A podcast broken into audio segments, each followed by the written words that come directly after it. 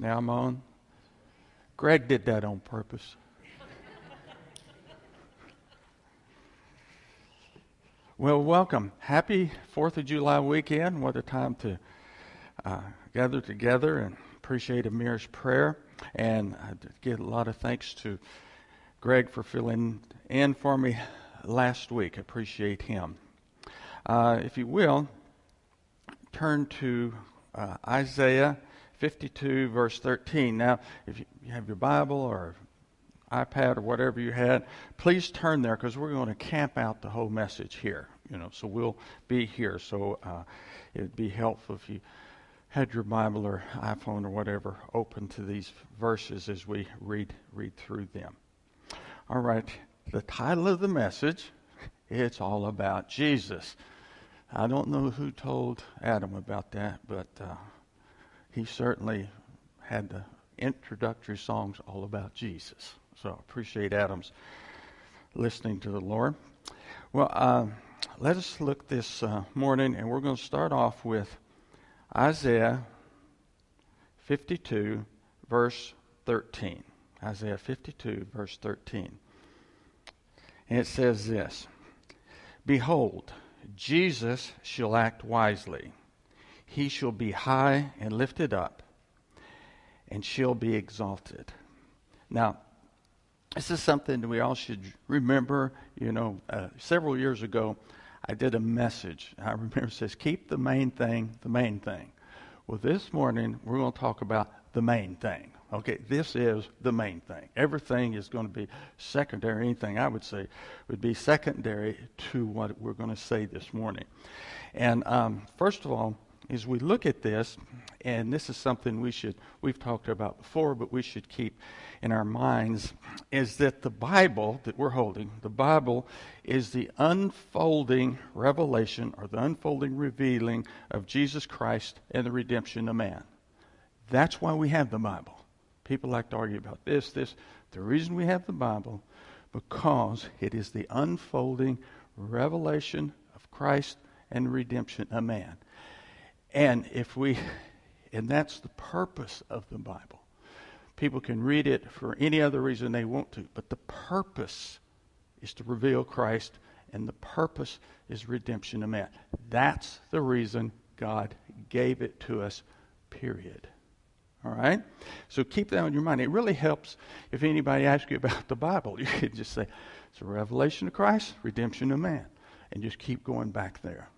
And you'll be amazed. It just answers all our questions, and keeps things focused. So it should always be on our lips, always on our lips. So now we're looking here at Isaiah, and what we have here in Isaiah, Isaiah, is that 800 years 800 years before the birth of Christ, that's when Isaiah was written, 800 years before the birth of Christ, uh, we have a detailed prophecy, a detailed prophecy about Jesus and the redemption of man. So, you with me? 800 years before Jesus was born, we have a detailed prophecy about Jesus and the redemption of man.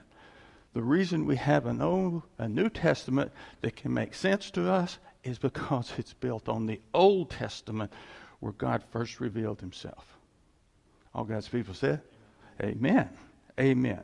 Now, heads up, just a little head, heads up. I want to warn you as, as we go through this.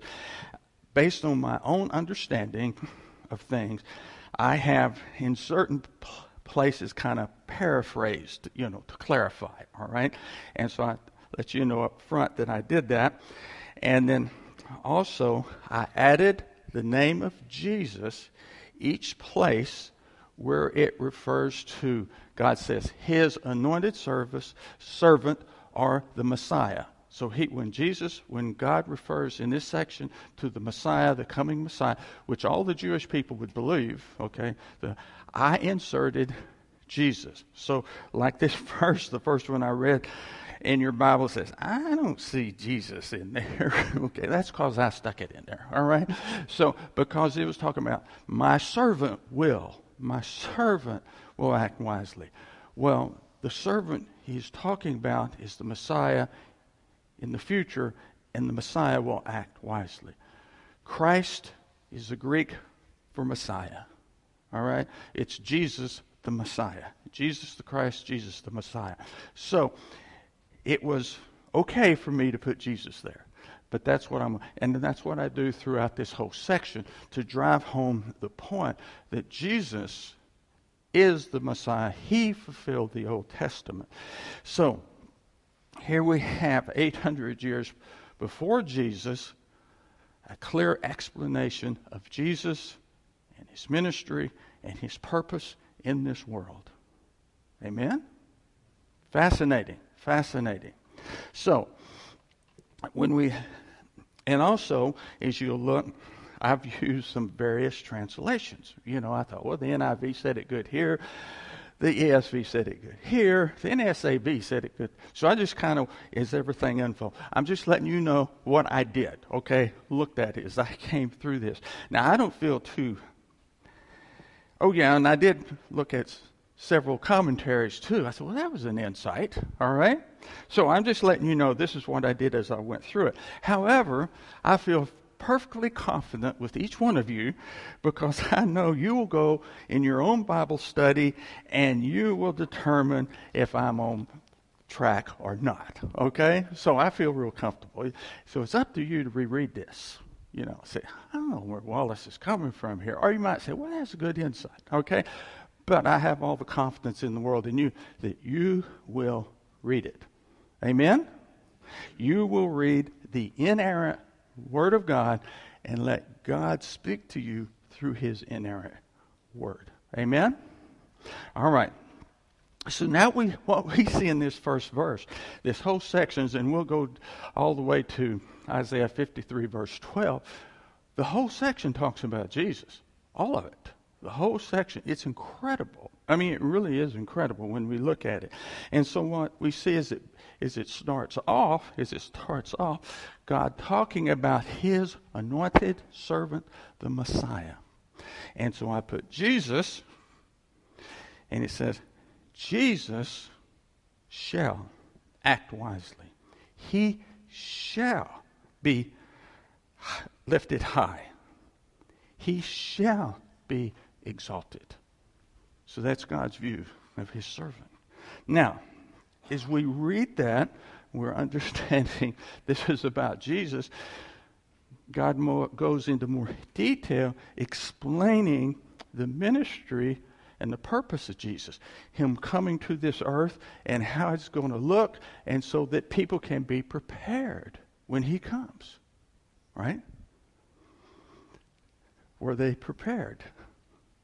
No, they weren't. How did He rebuke the Pharisees? Who are you?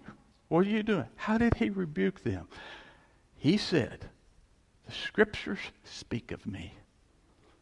And he told them, says, reason you don't know me is you don't know the scriptures. And the Pharisees were known for knowing the scriptures. I was saying? So Jesus really irritated a lot Pharisees. In fact, his disciples said, You know, you, you really made them mad. I mean, they said, Gosh, you know. So when he, Jesus referred to himself, he went to Scripture. And they couldn't understand what he was saying. And we're going to see that maybe they should have, because they had the same book of Isaiah as we have. By the way, I tend to ad lib a little bit, but they discovered the Dead Sea Scrolls in Israel, you know, years ago, and they're like 300 BC to 100 BC, original documents, original documents. So these would be actually documents that Jesus read from. He read from. These documents were present when Jesus was there. So they had a whole history. So when we say this about Jesus, we have this actual and original documents. I mean, the cripply paper skins that they rolled up, we have the original documents that say these words about Jesus about Jesus. All right? Or as the Jews would say, the Messiah. The Messiah. Okay. So, knowing that you all are paying close attention and going to research this yourself, we see that God says Jesus is coming and he's going to be high and lifted up. But then it goes on to say the next verse is that Jesus, before this, has to suffer terribly, being beaten, then crucified on the cross. On the cross. So just listen to this. I don't have an overhead for this, but this is Isaiah continually continuing to talk about Jesus. Isaiah 52:14 says, "Many were astonished at Jesus. His appearance was so marred and disfigured beyond any human recognition that his form was beyond that of any of the children of mankind. However, this was necessary for Jesus to be able to sprinkle many nations with the blood of his sacrifice. All right? So, Isaiah is telling us that Jesus is going through something and he will be disfigured, that he will not be recognizable. He will not be recognizable. So, this is his servant, Jesus, high and lifted up. But there's something, and you're not going to be able to recognize it. Recognize. It. So now Isaiah goes on to tell, see, about this Messiah, about Jesus. And he tells us that Jesus grew up like any other child without any special attributes. You know, you hear stories with Jesus right there, you know, like he's healing birds and all sorts of stuff like that. He didn't. He didn't. And if you remember right, his brothers who were raised with him, he, they didn't think he's special. I mean, they did not. Even when he was healing, he's, they didn't think he he's He didn't do anything to have himself stand out per Scripture. So, what it says in Isaiah 53, verse 2, as we go, it says, Jesus grew up before God the Father like a young plant and like a root out of dry ground. Jesus had no form or majesty that we should look at him, no beauty that we should desire him. And I mean to hate to be crass. Nobody walked up and say, Man, that is one good looking dude. and then he just walked past him. There was no, nothing, you know, about his appearance that would grab you. There was nothing about his appearance and grab you. And all the pictures you see of Jesus and stuff, I mean, that's fine. We don't have any pictures of Jesus. None whatsoever. You know, so whatever fits in your mind is fine, I suppose. Now, so now this Messiah. But remember how we started this off. God says, Here's the Messiah, here's my servant, here's Jesus, high and lifted up. But he's given how he got there, it was like, no, he, he's marred beyond recognition. You know, he wasn't much to look at. There was no special attributes about Jesus that just grab you, about grab you. And his ministry didn't start till he's like 30. 30. And he worked building furniture. That's what he did. What he did. Now, so even as Jesus stepped into his ministry, okay, the special servant, he stepped into his ministry. Isaiah records how that all came about and what happened as he stepped into the ministry. In Isaiah 53 2 to 4, it says this Jesus was despised and rejected by men, a man of sorrows and acquainted with grief, and is one from whom men hide their faces. He was despised, and we esteemed him not. Surely Jesus bore our griefs and carried our sorrows. We considered him stricken by God and afflicted. I mean, it just ties into the ministry of Jesus. Everybody's running up, oh, this is great. This is the greatest thing that ever happened, you know, like this. But that's not what happened. They're not. Very skeptical. who came to him were those who were poor. Everyone in a place of prestige rejected him. And even those who came to him were poor. They didn't necessarily believe on who he was. It was like, man, this is, you know, this guy does some kind of really interesting things and has some good things to say, you know. But as you see here, he was despised. He was despised by men. And then it kind of closes out here and he says, his heaviness was also because he bore our griefs and carried our sorrows. And we considered him stricken by God. Now, here's an interesting thing. When you read this, and my, when I was looking at this verse, I saw something really for the first time here.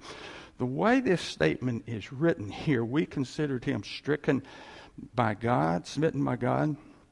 The way it's written, it says, We considered him stricken by God. The people who considered him at this point of this verse, the people who considered him stricken by God were the people at the cross. They were looking upon the cross, they were looking upon his crucifixion, and they were basically saying, He's getting what he deserves. He's caused nothing but problems, nothing but trouble, and he's getting what he deserves.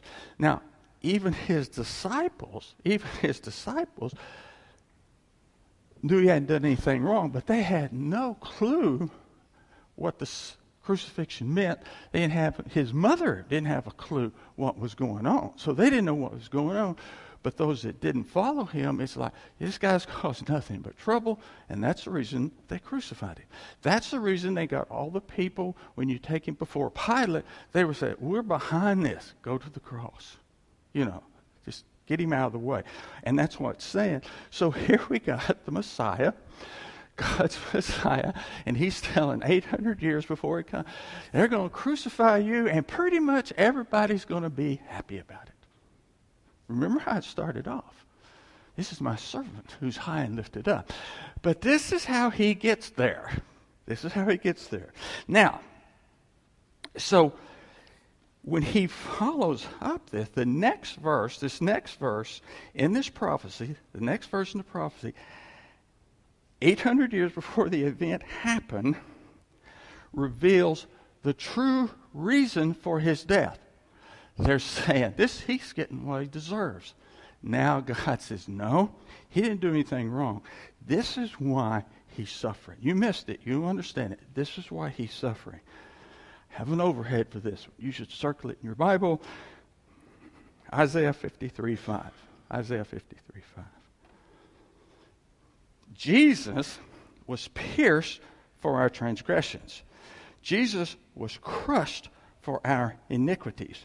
Upon Jesus was the punishment that brought about to us peace. And by his wounds we are cleansed to be presented and present with God. Now, is this powerful or what? The world says, got what you deserve. And God said, No, you missed the point. You totally missed the point. He was pierced for our transgressions, He was crushed for our iniquities. If you, if you look up the word crushed, you know, I mean, this is like putting something in the blender crush. I mean, it really has a strong word. Is Jesus was crushed for our iniquities. See, upon Jesus was the punishment that brought us peace. If you can, if one can accept the punishment that Jesus received for our sins, we can never have the peace God intended for us to have. We get the peace from understanding the death and being crushed. That comes first. And so he's making real clear. Now, again, when is he making this clear? 800 years before he went to the cross. 800 years. Jesus knew full well what was going to happen to him.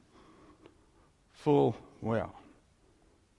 Now, so as we look at this, Note again, note the words pierced and crushed. He is pierced for us, he is crushed for us.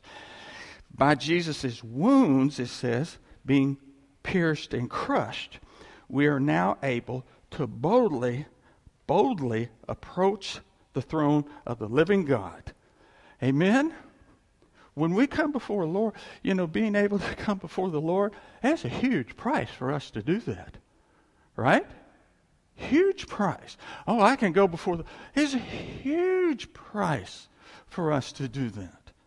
And so we see this, and then God clarifies the statement. He clarifies the statement. He says, This is why this was necessary. This is why this was necessary. Again, this is all in Isaiah. This is why this was necessary. Isaiah 53 7 says this Jesus, Jesus, whoop, I went down too far. Isaiah 53 6. It says, We all, like sheep, have gone astray we have turned everyone to our own way. And the God and God the Father has laid on Jesus the iniquity of us all. We've turned our own way, and so God has laid that iniquity on Jesus. That's why I came. He said, That's why I came. Remember? It says, He was pierced for our transgressions. Why? Because we're like sheep have gone astray, and the Father, God, Father laid on Jesus that iniquity. You know, he's just like, you know, you're not getting there from here. Only through Jesus can you get there. Therefore, Jesus is coming so you can stand before me for all eternity. Now, God Himself, and this is, I've heard people really have a problem with this, but it's the whole center of our salvation, is God Himself laid all our sin on Jesus. Who put the sin on Jesus? God put the sin on Jesus. Then it says, Jesus was stricken by God. the Romans killed Jesus and put him there. No, God struck Jesus and used the Romans to do that. This was a divine orchestrated plan from God, recorded 800 years before it happened. Before it happened. And so we see he is stricken by God, not for his sins, but for our sins. It was our sins he was stricken. Jesus knew that he himself was the solution. Jesus knew. Against Gethsemane, he says, Oh God, oh God, is there any way that I don't have to do this? He knew full well the agony he had to go through. He go, but your will, not mine. He knew what had to happen. So, Jesus knew before what he had to do before he went to the cross, and he voluntarily went to the cross. Isaiah 53 7. Jesus was oppressed, he was afflicted, yet he opened not his mouth, like a lamb that was led to the slaughter. He is silent. He opened not his mouth. People say, why didn't Jesus say something to Herod? Why didn't Jesus say something to Pilate? Why didn't Jesus say something? It's a done deal. It's a done deal. There's nothing to say. You see, and Jesus knew that, and he knew what was happening. He also knew anything he said would be wasted words on these people. See? Now, so Jesus died a very painful death, prophesied 800 years before it took place. That is so important. 800 years before it took place, it was prophesied. You're going to die a very painful death because you have to suffer the iniquities for all the people. This is, Jesus, you are the solution. You are the main thing. And it's revealed in the Old Testament. The Pharisees, remember, why, who, tell us. You don't know why because you don't know the Scripture. Sometimes he wouldn't even explain it. Just, you don't know the scripture. You don't know the scripture. Now, so let's look at a verse that is fascinating about his death. Look at Isaiah 53 8. We have an overhead here. Isaiah 53 8. It says this. And just picture this this whole thing. This is important for us as Christians to grasp. We think, well, this world going to hell in the handbasket. Gosh, I don't know if God knows what's going on. I don't know if He'll do it. What can He do? He knew Jesus was going to the cross. He ushered him into the cross, put all our burdens upon him, had him killed. He knows what's going on today. All right? We, we gain strength from this powerful sovereign God who has everything sifted through his hands. Now look at this Isaiah 53 8. Jesus was cut off out of the land of the living, stricken for the sins of my people. Holy good night. You got to be kidding me. You have to be kidding me. This was all something new in the New Testament. No, this is something old in the Old Testament that the New Testament just clarified. That just clarified. It is in the Old Testament, so we can be absolutely sure that it was true in the New Testament. That's how we know it's true in the New Testament because God told us in the Old Testament. Amen? This is a powerful section of Scripture. And there are other places like this, but this really is one of the closest where it's all laid out. Now, the word it says Jesus was cut off, and that phrase cut off is loaded, loaded with meaning, meaning which strongly suggests a violent, premature death.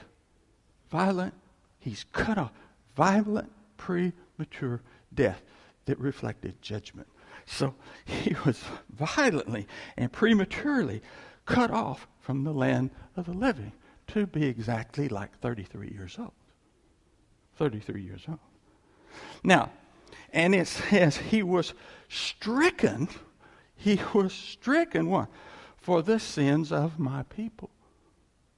Think about that. God says he was stricken for the sins of my people. That is a statement of substitutionary death. He was stricken for my people. There it is. Substitutionary death in the Old Testament, 800 years before it happened. And, you know, it helps us to remember when all the apostles are doing all the preaching and stuff and carrying it around the world, and they would just quote scriptures, quote scriptures, quote scripture. What were they quoting? The Old Testament. Now, they wrote New Testament scriptures to clarify Old Testament things, but that's what they were doing. And, you know, Jesus' substitutionary death, well, it's a new thing for the church in the New Testament. No, it's an old thing prophesied at least 800 years before Jesus came. He said he was stricken for the sin. God is saying he was stricken for the sins of my people. My people. Now, so it goes on. Now, this next verse, I mean, you're coming up. This is me. I'm going through this and I think, oh my goodness. It's just overwhelming. It's so much depth to it. And it's like you're trying to just kind of get your hands around it. And you think, okay, it couldn't get much more intense than this. Uh, it does. Look, Isaiah 53 10. Isaiah 53 10. This is literally like a standalone prophecy. Now, I put it, as you can see in the overhead, it says one, two, three, four. I put those in there if you didn't figure that out. okay, so, you know, that's some of my liberties I took. But I wanted us to look and just grab what this prophecy is saying about the Lord Jesus Christ, the foundation of all Christianity. This is it. If Christianity or people calling themselves Christians don't hold to this, they're not Christian. They're not. Okay? They may be nice and whatever, but they're not Christian. You have to hold to this to be Christian. Listen to Isaiah 53:10 and take it in the depths of it God the Father and his son the Lord Jesus Christ it was God the Father's will to crush Jesus put it this way it was God's the Father's will to put Jesus in a blender that you can't recognize it he doesn't even look like a man he's so disfigured it was God's will to crush Jesus. Everybody got that? It was God's will. God the Father caused Jesus. Why did Jesus have to suffer like he did? Because God the Father caused him to suffer. God the Father made Jesus a guilt offering. He was an offering. The Old Testament, you offered up all these lambs, you offer up things, and they'd kill the lamb and not you. Jesus, God gave Jesus as an offering for us. They killed Jesus and not us. He was a guilt offering. And for, just like, by the way, Jesus shall see, shall see his offspring. He's not done. He will be exalted. And Jesus will see his offspring because he paid and suffered for it all. Now he will see his offspring. Okay, we're getting there from the first verse we opened up with. He will be high and lifted up. Okay, we're about to get there. He says, okay, he will. After I crush him, he will be high and lifted up. You see his offspring. Now I'm going to share something else. This to me is just absolutely mind blowing. It says here, God the Father made Jesus a guilt offering. And some versions say an offering for guilt, you know, or something like that. But it says guilt offering. But in the Old Testament, the Jewish system, there was a guilt offering. They had free will offerings, they had sin offerings, but they had a guilt offering. Jesus was a guilt offering. Now, Here's the interesting thing about a guilt offering. When you gave a guilt offering to be sacrificed, you would give 20% more. Fifth. You gave a fifth more. Anytime, look it in Leviticus. Wherever time it says the guilt, offering, you gave the sacrifice plus one fifth more, plus 20% more. Jesus was a guilt offering. He suffered our sins plus 20%. They send chills up your back? Are you forgiven? You are forgiven plus 20%. Jesus didn't do enough. You gotta get kidding me. He died for your sin as a sacrifice plus 20%.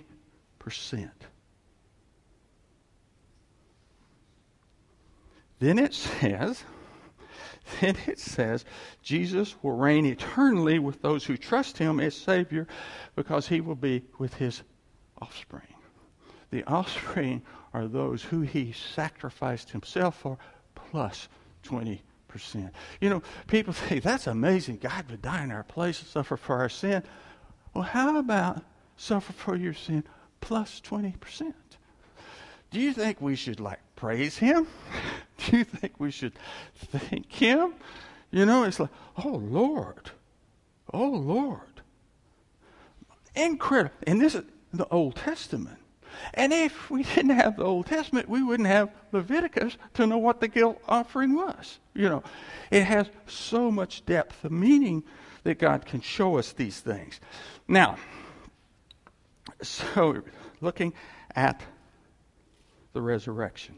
This is really an insight, though it doesn't expressly say it, but it's talking about that there is a resurrection. Jesus will see his offspring, the ones he died for. That's eternity for us. This is our security. Security. This is our belief system. Our belief system. Now, it continues, and I'm going to kind of just wrap it up with this, the verse. I'm just going to read through it. But this is how God closes. This is how God closes this section out. And I'll just read it to you. It's Isaiah 53 11 through 12. So we know where we are. Jesus paid the penalty plus 20%, stricken by God. We're totally forgiven. And God says, okay, let me just wrap this up for you. He says this After Jesus has suffered, he will see the light of life and be satisfied. Now, think about this. What Jesus has done, sacrificed, paid the penalty, plus 20%, and after he has suffered this, he's going to see the light of life and be satisfied. You know who he's satisfied with? Us. He's satisfied with us. And if you're like me, it's like, God, I, you know, I don't know how that's working. you know, I, you know, I'm not really kind of living up to what you've done. That's all right. I paid 20% more for you. I'm satisfied with you. Now, each one of you, he's satisfied with you. Totally satisfied. And that's what it's saying in this closing. It says, God the Father will make many to be accounted, given to righteous. How do we get to be accounted as righteous? Jesus sacrificed for you and gave 20% extra as a tip. All right? So says, Many will be accounted as righteous. And the reason why is because Jesus shall bear their iniquities. Jesus bore, then this is the scripture, Jesus bore the sin of many, and now he makes intercession for their transgressions. Not only does he tell me, I paid the penalty for your sin, plus 20%, now I'm praying for you. I don't know. I mean, that's kind of humbling. I mean, that really is humbling. You're wiped clean. You're clean. Nothing is held against you. Now I'm going to pray for you. That's what that means. Now he's going to pray for me. And it's like, I kind of think, you know, I'm really not holding up my end of this bargain at all. And I think that's the reason he had to die for me, plus 20%. You know, I mean, at least 20%. We stand before the Lord totally, 100% forgiven. Totally, totally forgiven. The Bible, the Bible is the unfolding revelation of Jesus Christ and the redemption of man. That's why we have it. That's why we don't talk about anything else. Talk about it. No, this is why. This is why. I want to talk about knowing the ark. Oh, that's a great subject. But before I do, I want to talk about this. I talk about this verse right here, because this is what it's based on. You see what I'm saying? Be smart. Be smart about what God's done for us. Now, it, everybody go, hallelujah. Amen. Hallelujah. My goodness. The, now, I want to share something with you. So, I want to give you a New Testament summary of Isaiah 52, verse 13 to Isaiah 53 12. Here, here's the New Testament summary. This is a New Testament verse that covers everything written in these verses, covers the whole bit, everything that was written this verse. Here's the verse who covers it all. Are you ready? 2 Corinthians 5:21. For God, for our sake, God made Jesus to be sin who knew no sin, so that in Jesus we might become the righteousness of God. That's it. Aren't we glad we have the Old, the New Testament? See, it's like Jesus wrote the New Testament. He's listen. I'm gonna write the New Testament, and what I want to do is summarize the Old Testament. Here's Isaiah 52, 12 to 53, 13 in 2 Corinthians 5.21. Covers the whole thing. Amen? So, for our sake, God, for our sake, God, Jesus, for our sake, God made Jesus to be sin. To, to be, not just die for sin, to be sin. To be sin. Who know no sin? He didn't know any sin. but he was made to be sin. That in Jesus we would become as right as God, and we can go before the throne of God pure and clean at all times. At all times, because everything has been washed away by the blood. Amen. Now I want to ask something of you here. It says, have you, I'm going to question, kind of rhetorical, have you truly grasped this and trusted Jesus as your Savior and know that you are forgiven? Have you grasped it? Have you grasped the depth of it? Can you say, Jesus did that for me? God struck Jesus. Jesus did that for me. So I'll be forgiven. He suffered in my place. He goes in great detail about that. Now I ask you, do you believe? Oh, I believe in Jesus. That doesn't cut it. Didn't cut it. Didn't cut it.